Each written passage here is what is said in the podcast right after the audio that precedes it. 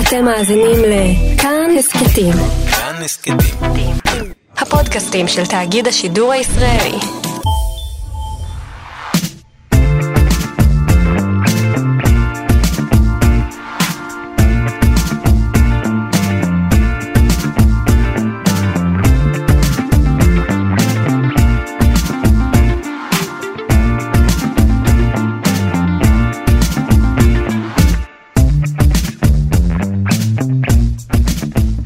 שלום לכם, מה קורה כאן? אה, ההסכת של אה, תאגיד השידור הישראלי. בכל שבוע אתם אה, מוזמנים להאזין לפרק חדש, שבו אנחנו משוחחים עם האנשים והנשים שעושים את השידור הציבורי ברדיו, בדיגיטל, בחדשות, בטלוויזיה.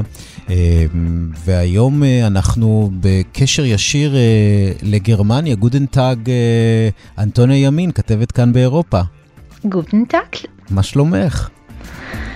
אה, מעולה, מעולה. קצת רעבה, אמרתי לך. כן, אמרת לי. לא אכלתי מהבוקר. אז אנחנו ביקשנו שם מעמיתינו באולפני RBB, שזה בברלין, שם את יושבת ממש עכשיו, משוחחת איתנו, שידאגו נכון. לך לפחות לאיזה כיבוד קל, וזה לא עסק, בכל זאת את עובדת קשה. ספרי לי קצת מה, נגיד, איך נראה היום שלך, היום, מה עשית? וואי, היום היה, היום היה יום קשה. לקום מוקדם בבוקר, נסעתי משם מהבית לדויטשה ואלה, התראיינתי על הפיגוע בהאלה, אה, מה שקורה הרבה בימים האחרונים, והסיבה היחידה שאני באמת מוכנה לעשות את זה, כי אני באמת חושבת ש, שזה חשוב שהגרמנים יקבלו פרספקטיבה יהודית וישראלית של, של הסיפור שם. אחרי זה המשכתי לצילומים בחוץ, ועכשיו אני כאן. כן, ואז זה, זה מעניין, כי את בעצם מספרת שגם התקשורת הגרמנית מאוד מתעניינת בפן הישראלי של הפיגוע בהלה? אה, לחלוטין, כלומר אה, זה, זה, קורה, זה קורה לפעמים, כלומר כשיש איזשהו אירוע שהוא מאוד מקושר לקהילה היהודית או, או אירוע שמאוד מקושר לישראל, אז, הם, אז גם התקשורת הגרמנית מאוד מחזרת אחרי מרואיינים שיכולים למעשה לדבר בגרמנית על הזווית היהודית או הישראלית. אה, וזה מה שקורה עכשיו, ויותר מכך אני אפילו יכולה לספר לך שבזמן שאצלנו בארץ כבר סוג של שכחו את הפיגוע מלפני שבוע ביום mm-hmm. הכיפורים בהאלה כאן בגרמניה, כאן התקשורת ממשיכה להתעסק בזה יום יום, היום יש להם כמה תוכניות זיכרון. אה, באמת? ותוכניות סולידריות עם הקהילה היהודית, בתקשורת, ועד עכשיו... בתקשורת המיינסטרים הגרמנית. לחלוטין, בתקשורת האזורית, העל-אזורית, אה, בעיתונים, ברדיו. אה, וגם בטלוויזיה. בואי נתזכר ו... רק את, אה, למי שלא יודע, אנחנו מדברים על פיגוע שקרה בשבוע שעבר, נכון? Mm-hmm. בהאלה, שזה עיר בגרמניה. טרוריסט ניאו-נאצי יוצא למסע של טבח למעשה בבית כנסת, לא מצליח להיכנס לבית הכנסת רק בגלל... רק במזל, כן, ממש, בגלל, רק במזל לא מצליח להיכנס. דלת ממוגנת, ובגלל, ובמקום זה הוא הולך ו, וטובח בשני אנשים ברחוב, עוברי אורח. נכון. עוברי אורח תמימים לחלוטין, לא קשורים לקהילה היהודית, אבל זה כנראה כבר לא היה לו משנה. כן, ואת קופצת מיד למקום, נכון? את בדרך כלל יושבת בברלין ומקפיצים אותך להאלה. נכון, רק שבאותו יום, בגלל שזה היה יום כיפור, אני נס... הייתי במנהיים. מנהיים זה ב... מרכז גרמניה יותר לכיוון הדרום, אה, סבא וסבתא שלי גרים שם, וחשבתי mm-hmm. לעצמי, אתה יודע, יום כיפור לא יקרה שום דבר, גם ככה לא עובדים בארץ, אה, אני יכולה להיות יומיים אצל סבא וסבתא. כן. אבל לא. ו... אבל לא. כן. ואז הייתי צריכה לנסוע חמש שעות להלה, שזה כמובן איך? הרבה יותר רחוק. איך? זה באוטו או ברכבת? איך נוסעים? Um, כדי להספיק להגיע למהדורה חישבנו את הזמן ופשוט uh, חישבנו שהרבה יותר מהיר זה יהיה עם, ה, עם הרכב. לי אין פה רכב אז פשוט גנבתי את הרכב של סבא וסבתא שלי. Uh, ועשינו את דרכנו ביום כיפור שלא ישמעו אותנו הדתיים. כן ואז את מגיעה לשם אפשר להגיד שזה פיקוח נפש נכון ואז את מגיעה זה, לשם. זה מה שאני טענתי זה כן. מה שאני טענתי. Mm-hmm. ואת מגיעה לשם ואת באה ואת מוצאת את ה... את ממש עולה לאוטובוס עם, ה... עם ניצולי הטבח הזה. נכון, זה, זה, זה באמת מסוג הדברים האלה שקורים איכשהו רק לכתבים ישראלים. Mm-hmm. אף כתב גרמני לא היה מעלה בדעתו בכלל לחפש את הניצולים, בטח לא לעלות איתם לאוטובוס, בטח לא לעבור את המשטרה ש, ש, שסבבה אותם, mm-hmm. אבל, אה, אבל זו אולי באמת הקצת אה, חוצפה הישראלית שלנו, ו, והתמזל מזלי ובאמת הצלחתי לאתר את הניצולים, ו, והאמת שאיך שנכנסתי להיכל שם ראיתי חברה. שלא ידעתי שהיא נמצאת בהלה, אה, ומתברר שהיא, אה, שהיא הייתה בתוך בית הכנסת כשזה קרה, ו, וישר התחבקנו. מה, מה הם סיפרו ו... לך על החוויה שעברה עליהם בתוך בית הכנסת? פחד גדול, כלומר, בעיקר הם, הם רואים, המאבטח של בית הכנסת ראה שקורה משהו אה, על המסך, כלומר הוא ראה שיש מישהו שמנסה לפרוץ לתוך בית הכנסת, הוא ראה מישהו יורה על הדלת. אמ, וכמובן ש... כלומר זה מאבטח אחד על 150 מתפללים, הוא נמצא בפנים, הוא לא באמת יכול להגיב לאירוע הזה, הוא קרא מהר מאוד ליושב ראש הקהילה היהודית, ש... שכמובן צפה בחי בעצם כיצד מחבל ניאו-נאצי מנסה לחדור אה, לתוך בית הכנסת, ואז הדבר הראשון שהם עושים זה קודם, הם מנסים להסתתר, כלומר, הם לוקחים את כל המתפללים מהיכל התפילה ולמעשה מעלים אותם למעלה לקומה השנייה, כי בקומה השנייה נמצאת הדירה של הרב. ואתה צריך לתאר לעצמך 150 מתפללים שפשוט מצטופפים למעלה בקומה השנייה, במטבח, במסדרון, בחדר השינה של הרב.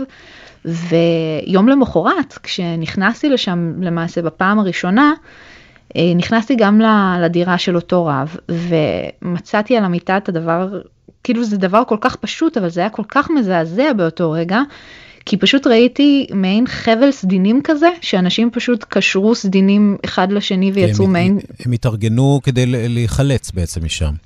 הם פשוט חשבו שאם אותו מחבל יצליח בסופו של דבר כן להיכנס לתוך בית הכנסת וכן להגיע לאותו חדר, אז הם ינסו להימלט דרך החלון. ובעצם רק באותו רגע שראיתי את החבל הזה, הבנתי כאילו עד כמה הם היו בפאניקה ו- וגם עד כמה מפחידה בכלל כן. הייתה הסיטואציה הזאת. טוב, כמובן שכשאנחנו מדברים על גרמניה, לי לפחות, תראי, את, את חיה בגרמניה, את uh, גרמניה במוצאך, אז, אז העולם הזה חי בתוכך, אבל לנו, למאזין הישראלי, לצופה ישראלי, מיד עולות קונוטציות של שואה. ומיד החיבור הזה אה, מלחיץ אותנו. והנה את אומרת שדווקא בתקשורת הגרמנית, אולי בגרמניה, בחברה הגרמנית, לוקחים את זה אפילו יותר קשה מאיתנו. באופן כללי אה, התקשורת הגרמנית לוקחת מקרי אנטישמיות בצורה מאוד מאוד רצינית. כלומר הפיגוע הזה בהאלה הוא כמובן מקרה יוצא דופן בגלל הגודל שלו ובגלל האימפקט שלו, אבל אה, גם מקרים קטנים יותר אה, נלקחים פה, נלקחים פה למעשה ברצינות די גדולה מצד התקשורת. אמ, אז כלפי התקשורת אין לי באמת אה, ביקורת, כי באמת כל פעם שקורה משהו, אפילו כשלי קרו mm-hmm. לפני, לפני שנה בערך, דיווחתי מאזור כאן בברלין, מאזור שנקרא נוי קולן, חבורה של כמה בחורים צעירים זרקה עליי ועל הצלם שלי אה, נפץ. אמ, אה, אני דיווחתי מן הסתם בעברית, זה אזור שהוא יותר ידוע כאזור של מהגרים, גם הבחורים הצעירים שזרקו עליי את הנפץ הזה אה, דיברו בערבית. אמ, ו, ו, ופשוט צייצתי קצת, צייצתי די מכעס בטוויטר, כן. כאילו לא, לא, לא באמת חשבתי לאן זה יוביל. ו, ו, כלומר ו... צייצתי את זה, זה לא משהו שראינו על המסך בשלב הזה, אני כי ראינו את זה נכון, אחר כך. כן. נכון, נכון, פשוט צייצתי את זה, אבל כאילו צייצתי מכעס שזה קרה לי. ו- וחשבתי שבזה זה ייגמר ונכנסתי לצלם משהו אחר ואחרי שלוש שעות כשיצאתי מהצילומים שלי פתאום קלטתי שהטלפון שלי פשוט מפוצץ בהודעות מכתבים גרמנים שרוצים לדעת ולשמוע מה קרה, כלומר באמת שכל אירוע, גם הקטנים יותר, נלקחים פה מאוד מאוד ברצינות. תראי, גם התקיפה הזאת, כאן כמובן הדיווחים שלך, אה, וגם בכלל, את יודעת, אם אני מסתכל עכשיו, עשיתי תחקיר אה, מסוים כדי אה, לראות את שלל הדיווחים שלך בתקופה האחרונה, או בכלל מאז שאת כתבת כאן באירופה, הנושא הזה של האנטישמיות והיחס לשואה, ומה אנחנו, מה נותר בנו מהימים ההם, ומה נותר באירופה מהימים ההם, שב ועולה כל הזמן. ומעניין אותי לדעת, האם זה קורה בגלל שיש לנו כתבת מצוינת בגרמניה, באופן ספציפי, או שבאמת זו האווירה אה, היום באירופה. באירופה 2019-2020, אווירה של אנטישמיות גואה ותהליכים שמזכירים מימים אחרים. אני חושבת שזה מאוד uh, תלוי את מי אתה שואל ועם מי אתה מדבר. כי אם תדבר עם ה... עם האזרח הגרמני המצוי, ש... שאפילו לאו דווקא גר בברלין, שהיא, אתה יודע, היא מאוד מולטי קולטי, אזרח גרמני פשוט ר... שחי באיזה... רב תרבותית, את מתכוונת. רב תרבותית, כן. כן. Mm-hmm. תסלח לי שלפעמים אין בעיה, הלשונאי תהרוג אותי. כן. אמ, אז אם אתה מדבר עם האזרח הגרמני הממוצע, שאפילו אולי לא חי בבירה הגרמנית, אלא חי באיזשהו אה, כפר בגרמניה, אז הנושא הזה של אנטישמיות זה בכלל לא נושא שעולה אצלו ביום יום, סביר להניח שהוא גם לא מכיר יהודים ושהוא בחיים שלו לא ראה יהודי. אמ, אבל אם אתה שואל את הקהילות היהודיות שחיות בגרמניה וחיות באירופה, אז אתה מרגיש מהן ש, ש, שהנושא הזה הופך להיות הרבה יותר חזק, כלומר, אני מוצאת את עצמי לפעמים מדווחת פעמיים שלוש על מקרי אנטישמיות בשבוע, שזה משהו ש... שלא קרה לפני שנתיים וחצי כשעברתי לכאן. מה, מה הנתונים מראים? יש עלייה במקרי אנטישמיות ברחבי אירופה, בגרמניה הספציפית? הנתונים, כן, כל, למעשה כל שנה אנחנו רואים uh, עלייה uh, בתקריות האנטישמיות, גם בגרמניה וגם באירופה, ואז באמת נשאלת השאלה, האם באמת יש יותר תקריות, או שאנשים מרגישים עכשיו uh, שיש להם את, ה, את היכולת באמת לבוא ולדווח. Mm-hmm. ואז המספר בעצם עולה רק בגלל שאנשים מרגישים שהם באמת יכולים עכשיו לבוא ולדווח על זה. ואיך אנחנו יכולים שבסוף... להסביר בעצם את העלייה הזו מה קורה ב- ביבשת ש- שאנשים uh, פתאום מוצקים יותר, יותר מבחינים ביהדות שלהם? יש שני דברים שקרו בשנים האחרונות, כמובן אה, גל הפליטים שהגיע אה, בשנת 2015 לגרמניה ולאירופה ו, ופשוט הייתה, הייתה כאן, היה כאן סוג של הצפה, mm-hmm. כלומר באמת הרבה מאוד פליטים, הרבה מאוד מבקשי מקלט.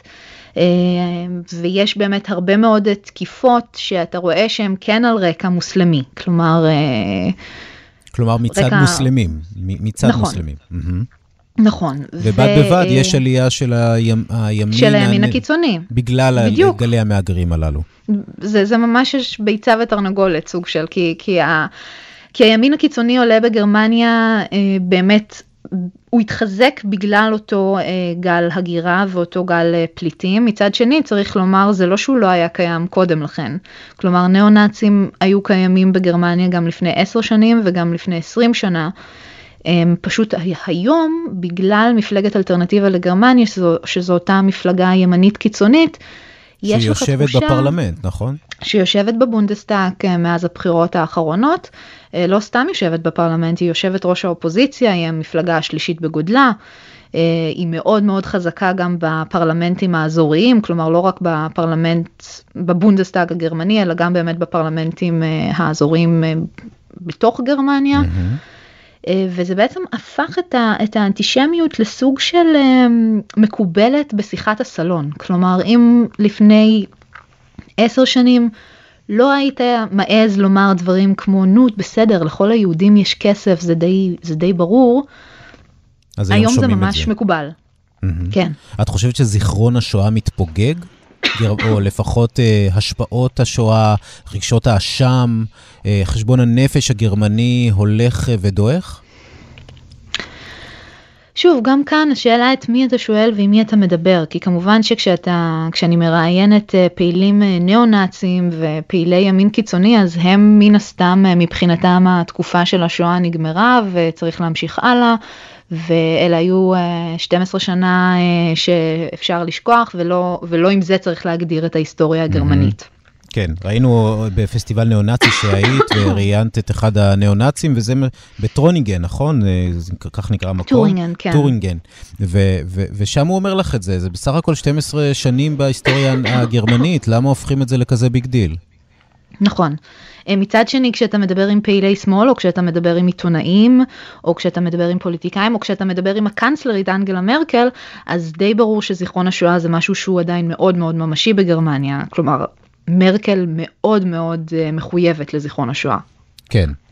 אז, אז בואי נדבר באמת על, ה, עלייך, אישית. כי, כי באיזשהו מקום גם הדואליות הזאת היא חיה בתוכך, נכון? מצד אחד את גרמניה, אמך גרמניה, ואביך ישראלי, יהודי. נכון.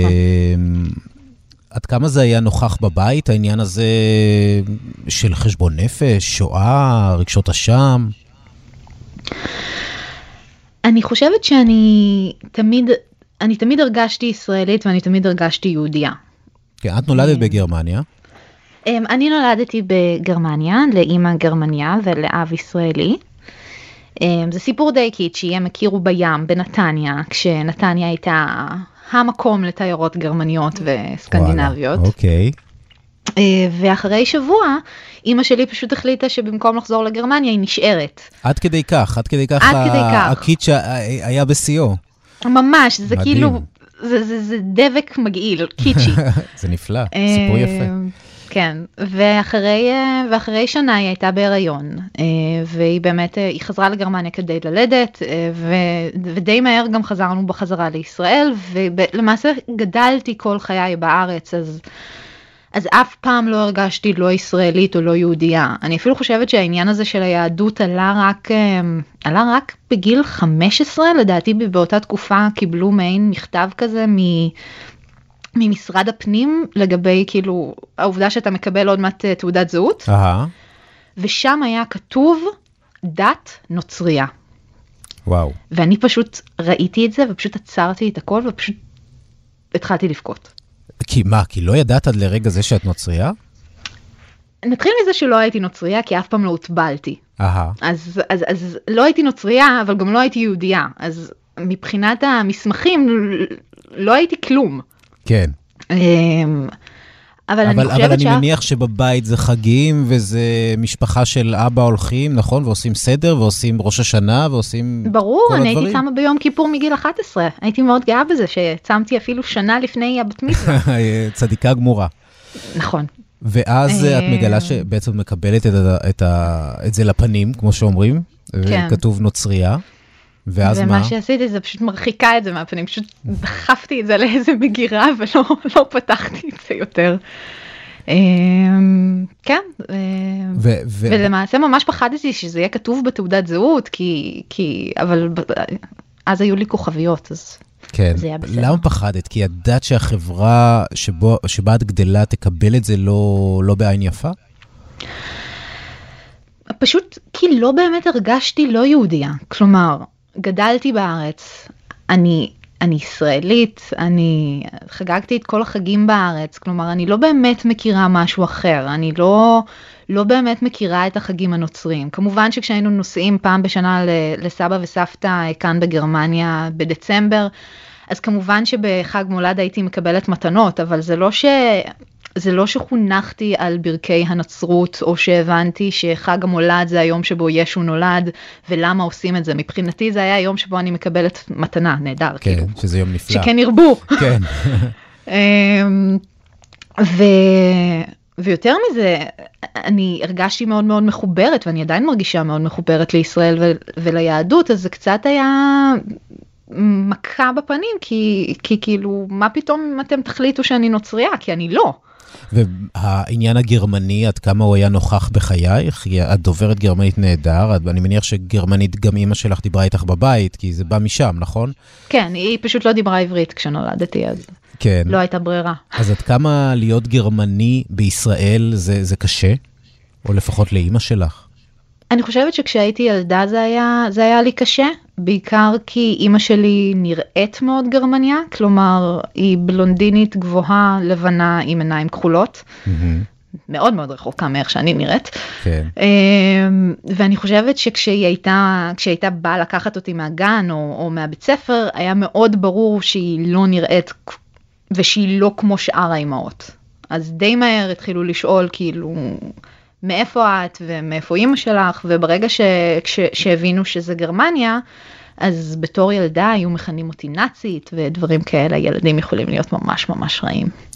כן, זה, ועד כמה זה היה אה, נוכח בחיים שלך? כלומר, זה, זה היו הצגות, הצקות מתמשכות, או שמשהו שהיה קורה, זורקים מדי פעם? זורקים מדי פעם, אמ, ואני חושבת שבאמת הייתי לוקחת את זה קשה כשהייתי, כשהייתי ילדה, אבל ככל שהתבגרתי, אני חושבת שהבנתי שהדואליות הזאת, ולהיות גם וגם, זה פשוט חלק ממני, ואני, ואני חושבת שבגלל הדואליות הזאת, אני מצליחה להבין הרבה מאוד דברים.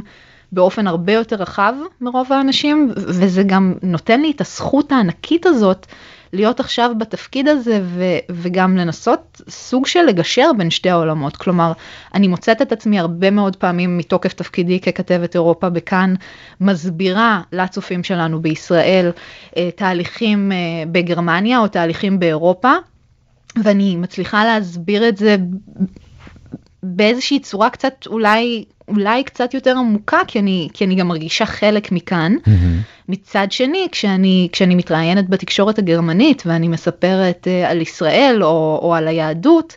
אז אני גם מצליחה להסביר להם את זה הרבה יותר טוב כי אני מרגישה מאוד ישראלית ואני מרגישה מאוד יהודייה. כן, ולמרות שכל חייך הרגש מאוד מאוד יהודייה, בגיל 18 את הולכת ועושה גיור, נכון? כהלכתו במסגרת השירות הצבאי שלך. נכון. למה זה היה חשוב לעשות את זה, לקבל את הגושפנקה הזאת אה, כיהודייה, אם את גם ככה מרגישה יהודייה? אני, זה, זה די מה שאמרת, פשוט לקבל את הגושפנקה. אה, הייתי, הייתי ילדה, הייתי בסך הכל בת 18, אה, נערה. ו, ונתנו לי את האופציה וחשבתי אז שאני צריכה את זה כדי להרגיש שייכת. אה, אם תשאל אותי היום, האם היום בגיל 31 הייתי עושה את זה, סביר להניח שלא. זה היה תהליך אה, נעים, לא נעים, אה, קשה.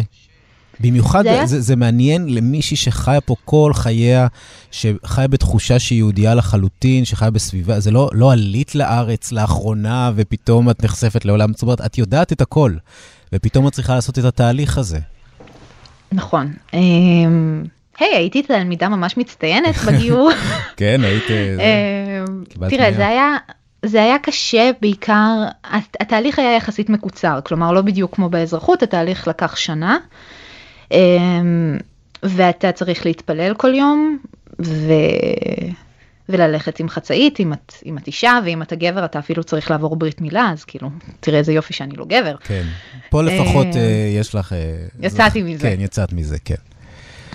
והתהליך היה קשה בעיקר במובן הזה ש, שאת נכנסת למסגרת צבאית ובמקום להתחיל איזשהו תפקיד כמו כל החברות שלך את נמצאת בתהליך גיור.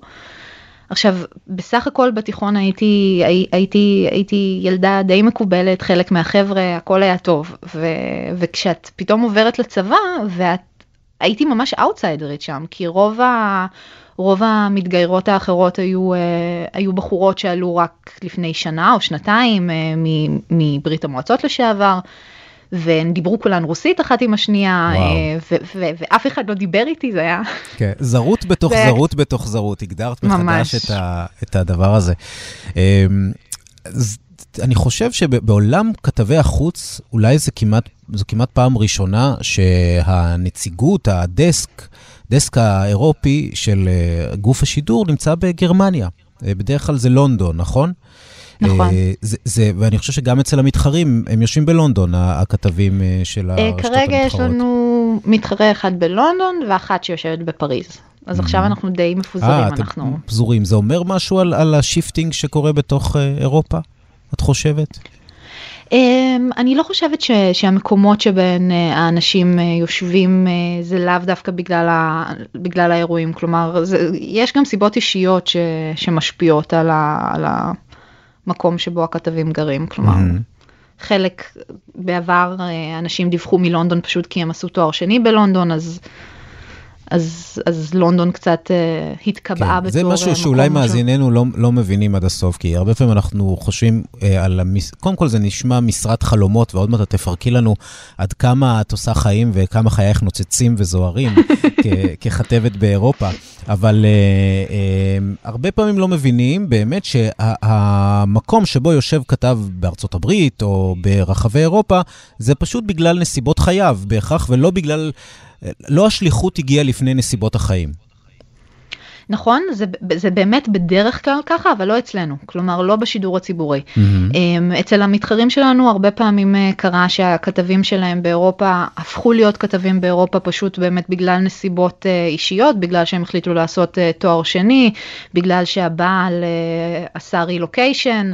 או האישה עשתה רילוקיישן, אז הבן זוג או הבת זוג נסעו אחריהם, ואז כבר יצא שהם הפכו להיות שליחים. פה, וזה פלוס מאוד מאוד גדול של השידור הציבורי ושל כאן, mm-hmm. הם, כאן החליטו שהם ממש פותחים תקן לכתבת אירופה. הם ביקשו כתבת אירופה, ויותר מזה, אני עושה רק את זה. כלומר, כל המהות שלי כאן היא להיות הכתבת שלכם באירופה. אני לא עושה תואר שני כאן, אני לא עושה עבודות מן הצד. כן. את פשוט עובדת, עובדת ציבור uh, במלוא מובן המילה, ואת בברלין, נכון? את יושבת בברלין, כשאני בדרך כלל בברלין, חוץ מכשאני לא. אז זהו, כן, ה base שלך הוא ברלין, ואת עם בעלך שם, בעלך הישראלי שנסע אחרייך. והכלב, אל תשכח את פומפי. פומפי הוא ישראלי או שהוא אומץ בגרמניה? פומפי הוא ישראלי. ישראלי לחלוטין. אה, ו- ואז את, אתם יושבים בברלין, ובכל פעם שקורה פיגוע ברחבי היבשת, אה, שזה כולל גם את האי הבריטי, את מוקפצת. ואל תשכח את מוסקבה. כולל מוסקבה.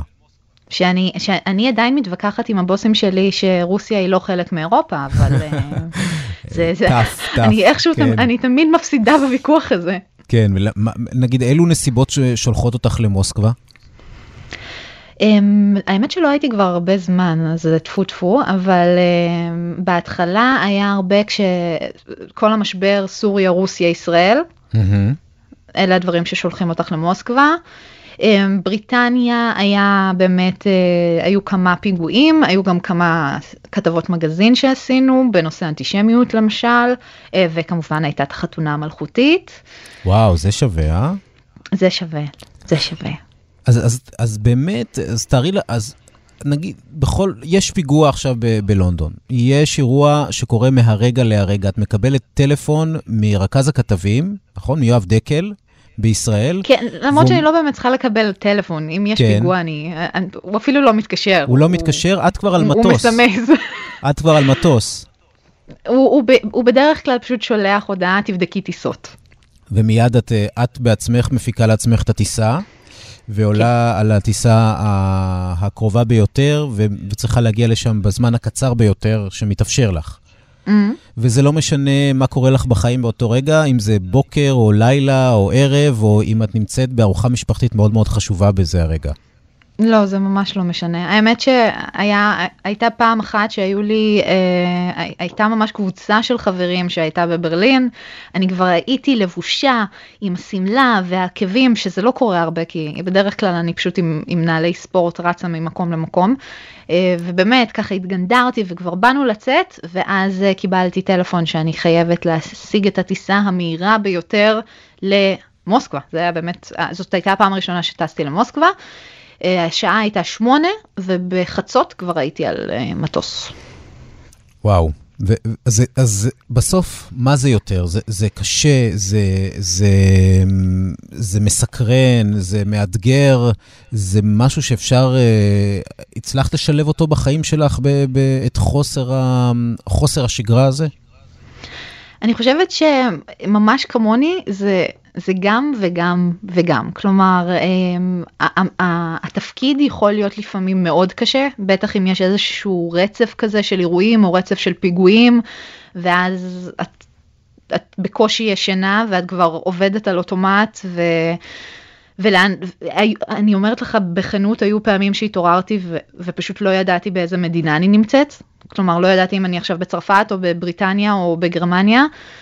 אמ, מצד שני, זה התפקיד הכי מדהים שמישהו, אני, קשה לי להסביר, אין תפקיד עיתונאי יותר, יותר מדהים מזה. אני יכולה להיות כל יום בעיר אחרת, במדינה אחרת, לדבר עם אנשים שונים, שהרבה עיתונאים יכולים לומר את זה על, ה, על התפקיד שלהם, אבל מעט מאוד עיתונאים יכולים לומר את זה על כל כך הרבה תחומים, כלומר בדרך כלל יש לך כתב שהוא כתב תחום והוא מתעסק בתחום שלו, ואני מתעסקת בכל כך הרבה תחומים על יבשת כל כך גדולה, אמ, ואני בעיקר בהודיה תמידית, כלומר אני באמת תופסת את עצמי לפעמים ברגעים שאני אומרת וואו כאילו איזה עבודה מדהימה יש לך מי עוד היה יכול אתה יודע עשיתי סדרה אה, סדרת כתבות מצפון אירלנד כן. על הברקזיט שבדיוק אה, חזר לכותרות היום. נכון. ו... וראיינתי שם כומר וקבוצת מתפללים שהתפללה באיזה כנסייה חשוכה פיצית כזאת על, על, על הר מוקפת בבית קברות mm-hmm. והם התפללו למען ברקזיט טוב וחיובי. כן, אוקיי. ואתה, ואתה, ואחר כך תפסתי את עצמי ואמרתי לעצמי, מתי בחיים היית מגיעה לצפון אירלנד, כלומר, אתה יודע, זה גם לא להגיע לאירלנד, לדבלין, שאת זה בסדר, כולם, כן. כולם עושים. מקום שכוח אל. ב...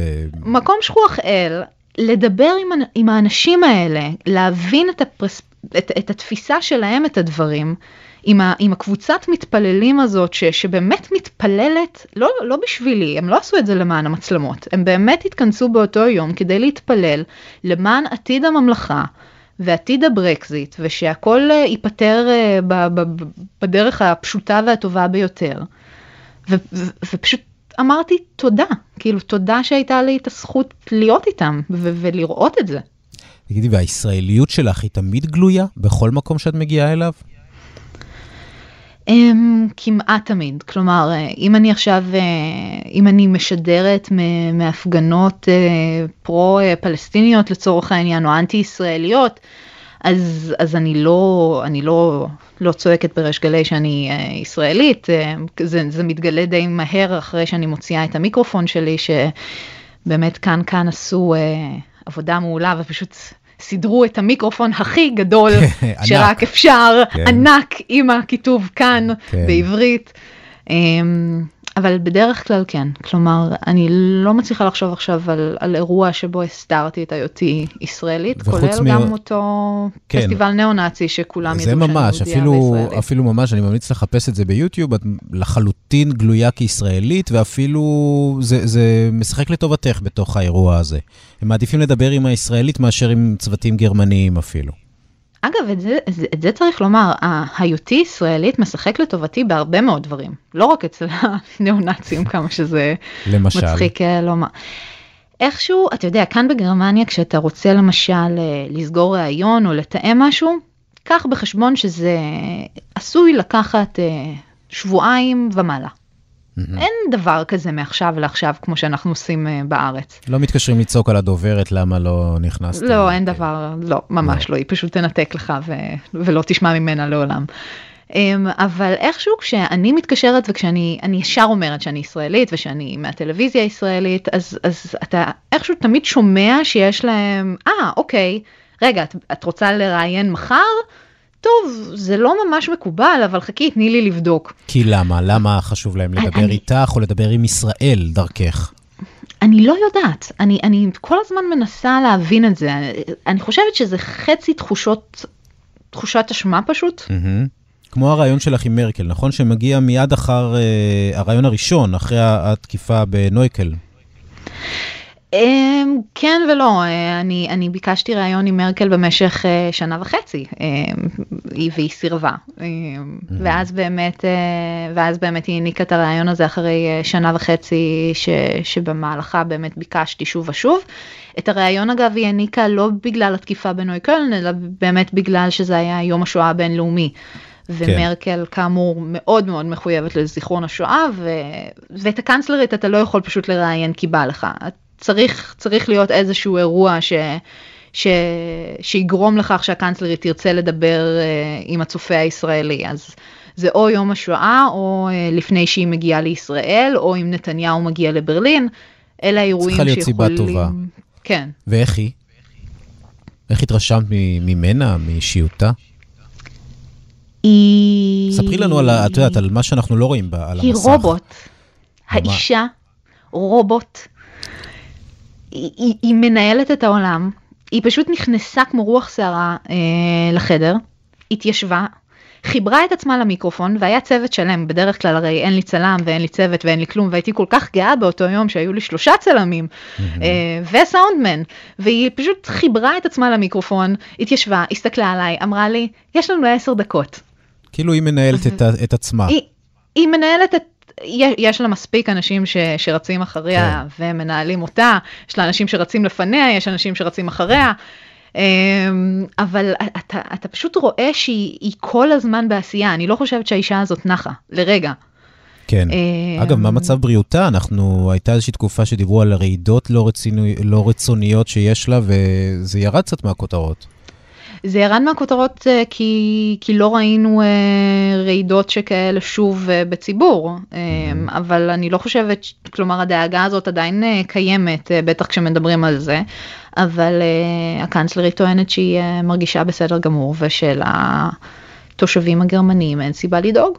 גם אה, עוד ידיד אישי שלך הוא, הוא קאנצלר אה, אוסטריה לשעבר, סבסטיאן קורץ. למה לשעבר? אה, הוא נבחר לא- עכשיו שוב. אה, נכון, נכון, ממש עכשיו, באחרונה היו בחירות, ממש נכון. בתקופה האחרונה. אה, גם אותו ראיינתי יותר מפעם אחת, פעמיים. פעמיים.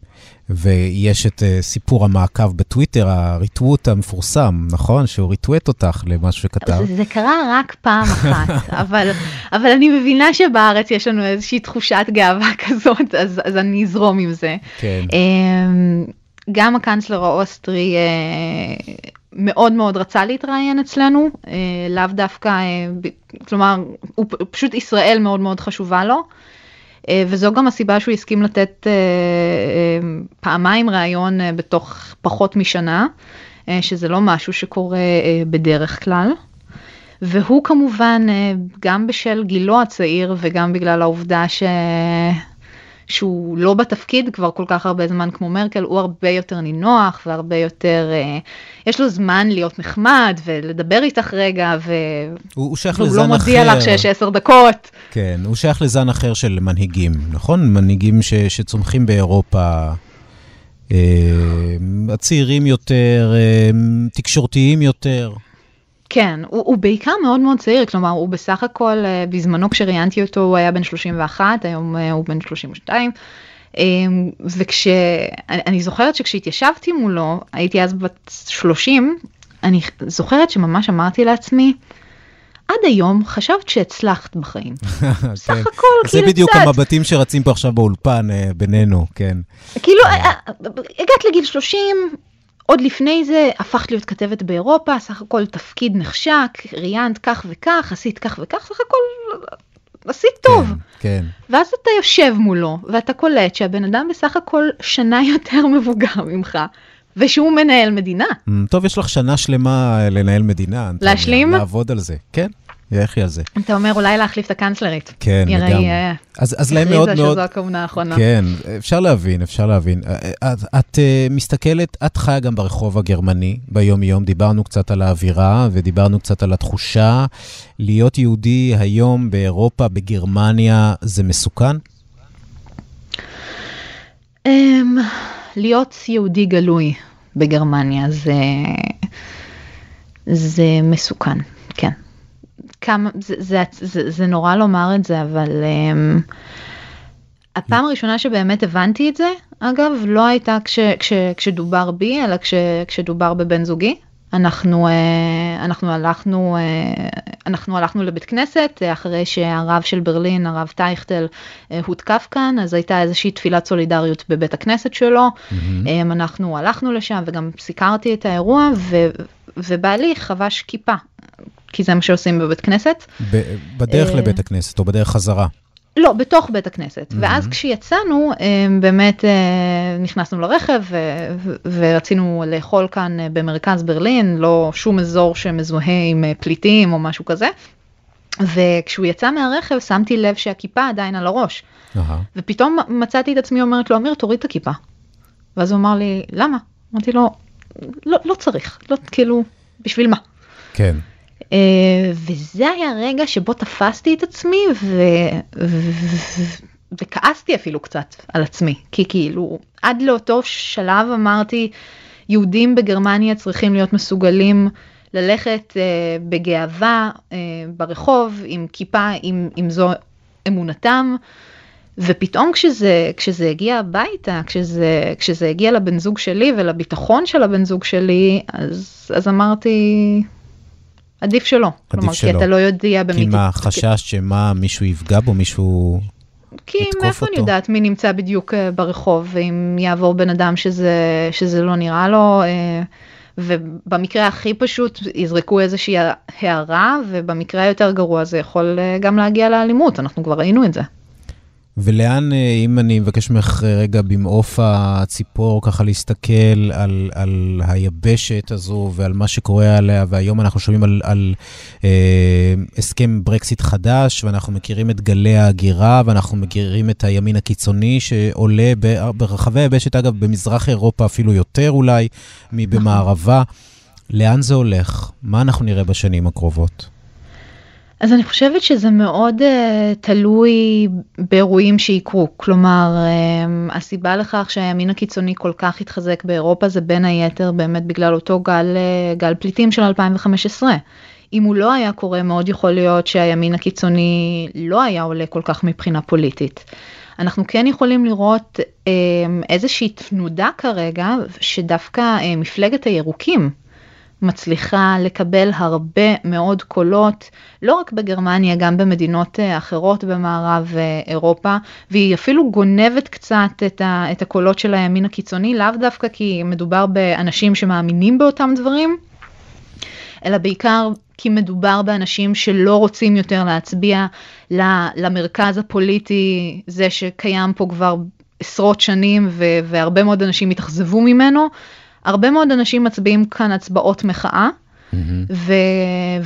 ולגבי הירוקים לצורך העניין, מפלגת הירוקים, אנחנו רואים שיש נטייה הרבה יותר גדולה של אה, אנשים צעירים להצביע להם. ואם אנחנו מנסים להסתכל קדימה אה, לשנים הבאות, אותם אנשים צ... צעירים שבוחרים היום בהמוניהם את מפלגת הירוקים והרבה יותר מעניין אותם אה, גרטה טונברג ו... ו... ומשבר האקלים, ומה אנחנו נושמים ואוכלים. אותה נערה שוודית, כן. אה, אז, אז זה מעניין מה שאת אומרת, זה, זה, את אומרת שזה לא נובע רק באמת מדאגה עמוקה ל, לכדור הארץ, שזה יכול להיות שכן, אבל זה גם אובדן אמון במוס, במוסדות השלטון כפי שאירופה מכירה אותם, ו, ואנחנו מדברים על אירופה מאוד שמרנית בדרך כלל. נכון, זה גם וגם. כלומר, יש כמובן את אלה שמצביעים למפלגת הירוקים כי, כי הם מאמינים בלב שלם שמשבר האקלים הוא המשבר הבינלאומי הגדול ביותר שאנו חווים כרגע על הגלובוס, אה, ויש את אלה שפשוט אומרים לעצמם, אין לי למי להצביע, אני לא רוצה להצביע יותר אה, למפלגת השמרנים כאן בגרמניה, אני מאוכזב מהם, אבל אני גם בטח לא רוצה להצביע לימין הקיצוני, אה, שרבים מהם רואים בהם ניאו-נאצים. אז למי אני אצביע? טוב, אני אצביע למפלגת הירוקים.